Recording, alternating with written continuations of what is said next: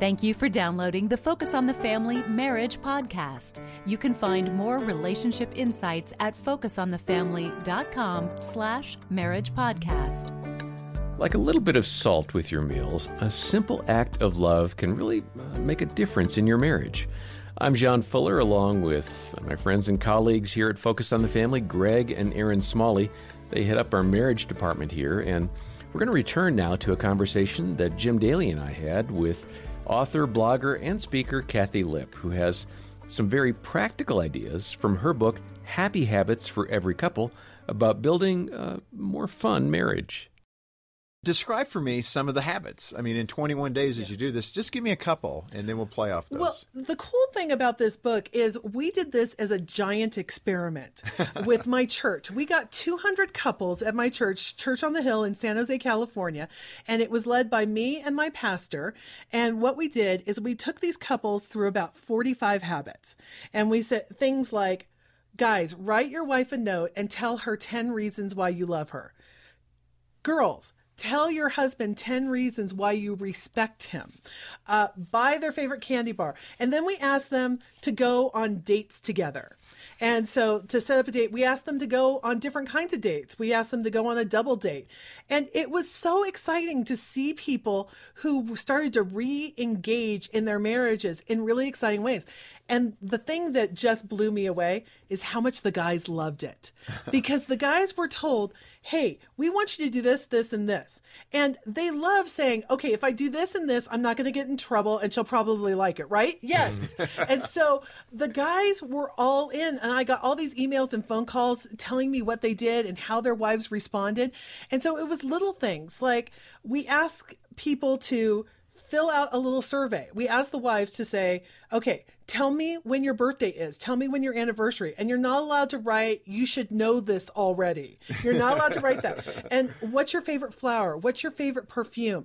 And so when it came time to buying his wife a treat, he had They all the list to information. to, yeah, yeah. there it was in the sock drawer. He They could go to it. guess. Exactly. And so we gave them information Mm-hmm. so that they could make these projects a little bit more specific and a little bit more interesting. And so it was just little simple things, five minute things, buy a card, write a note, do something to really delight your spouse. Well, I love that. And what's great about that is anyone could do that. You Yes. could do that in your church today. Everyone listening could talk to their pastor and say, Is this something we could do? I think that'd be great. We had a marriage revolution in our church. It was so exciting on the last day of the project. And what we did is we picked the 21 that people felt had the biggest impact and effect on their mm. marriage. And on the last day, we had a celebration and we had post it notes that they put up on the sides of the church talking about what God did in their marriage. Hmm. And it was so exciting to go and read all of those things, you know, saying things like, this was the first time I ever got a card from my husband. Uh, one of them was, This is the first time I ever wore lingerie for my man. And then there was another one that said, This was the first time my wife ever wore lingerie. Praise God for lingerie. So I'm just. I- John, over to you. but you know, there was real impact by doing these simple things because these are all people who loved each other, but had kind of gotten out of the daily habit of talking about exactly why you matter so much to me. Such a good reminder. Always great to hear from Kathi Lipp. And uh, isn't it interesting how simple acts of love can really help your marriage? So, what happens, Greg, if you're reaching out, kind of doing the simple things, and there is a lot of quiet from your spouse? They're not reciprocating.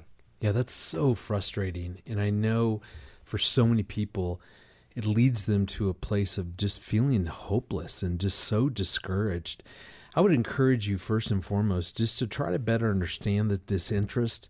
You know, like for example, some personalities who are so routine oriented, you know, they're probably not going to be very good at initiating and planning time together. You know, in I, I think about myself. So I'm more like that, more my personality. I just I don't think of those things. I, I'm so used to routine. You know, that's so interesting because you're so often talking about intentional ways uh, to to strengthen marriage here, and it seems like you're very thoughtful about those things. it, it, it's sometimes things will occur to me, but often, I mean, honestly, I think Erin is more likely to come up with creative ideas and and things that we can do that Yeah. that often even I'll go, oh man, I didn't want to leave the house. No, this tonight," this or, happened to me just a few going." weeks ago. Dina said, "Let's go on a date tonight," and was like, "Seriously?" But if it weren't stay for her, we would probably just hang at home more. And so I'm glad for that. Well, but still, that's the beauty of our differences Yeah. in that Greg is more routine oriented, but he's able to step out of There's that. just- and I encourage that in him. yeah, In, in all I'm saying is that it's not that that I'm disinterested in Erin. Yeah. It's just that because of my personality, I tend to not think of those things and get stuck in ruts or stuck in routine. So if she's feeling, man, we just don't do anything, he seems to be disinterested. I mean, she could go down a, a really dark kind of a negative thought yeah, pattern. Yeah, line of thinking versus I'm not trying to make an excuse. And and yet eh, what I so appreciate is that when Erin thinks of these things and she'll initiate like, hey, we should do coffee later on. Oh, great idea. I'm thinking, geez, I should have probably thought of that. Yeah. But then we do it. And so if if the goal is connection, it, okay, if if one of you is more likely to initiate that, that's okay. Is there ever room to say, you know, I have been trying something just kind of quietly, and um, I've been more intentional. I've been doing these little things, and I, I'm I, I would love for you just to respond every now and then, just to say, yeah, yeah, Yeah, and well, I mean, I think it's great to bring it to the light. Are you aware Hmm. that I'm desiring this connection? I mean, maybe don't say it like that. No, but, I like that that language. That's uh, good. you know, that just letting him know, I want to be connected with you. I don't know who doesn't like to hear that mm-hmm. that I, I like you. Yeah. And I wanna I wanna be more connected. And the bottom line is how much control do you really have over the other person, over your spouse? You don't. And so it's recognizing, okay, I then have the opportunity to really focus on me and what I'm doing, regardless of what they are or not are not Yeah. doing. And how do I become the very best wife that I can be? And focusing my energy on me versus on him. Yeah. And you know, part of the disinterest could be that we're in a nasty habit of prioritizing so many other things. So we're so committed to working and focusing on work or kids or hobbies that that, that could be the source of disinterest. Yeah. Or the disinterest could be a sign that there's much deeper problems Yeah. And thus boy it's time to get in and see a counselor and it could be if you're feeling that way boy you call in talk to one of our counselors and and our counselors can help you kind of think through yeah what's really behind the disinterest and and thus here's our recommendation mm-hmm. because there's different recommendations for all those reasons for disinterest mm-hmm. Yeah. Well, we've said it before. I'll say it again. Focus on the family is here. We care about your marriage. Uh, Greg and Erin are passionate about helping your marriage. And we do have so many resources and tools available to you wherever you're at.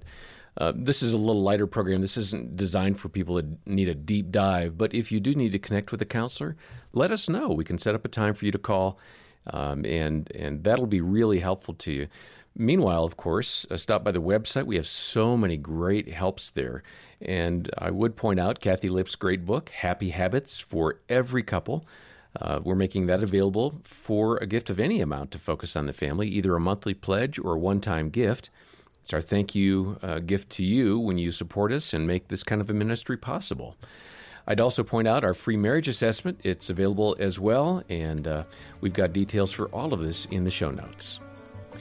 Next time, we're going to hear from Al and Lisa Robertson as they describe how forgiveness healed their broken relationship. For the Smalleys and the rest of the team here, thanks for joining us. I'm John Fuller, and this has been the Focus on the Family Marriage Podcast.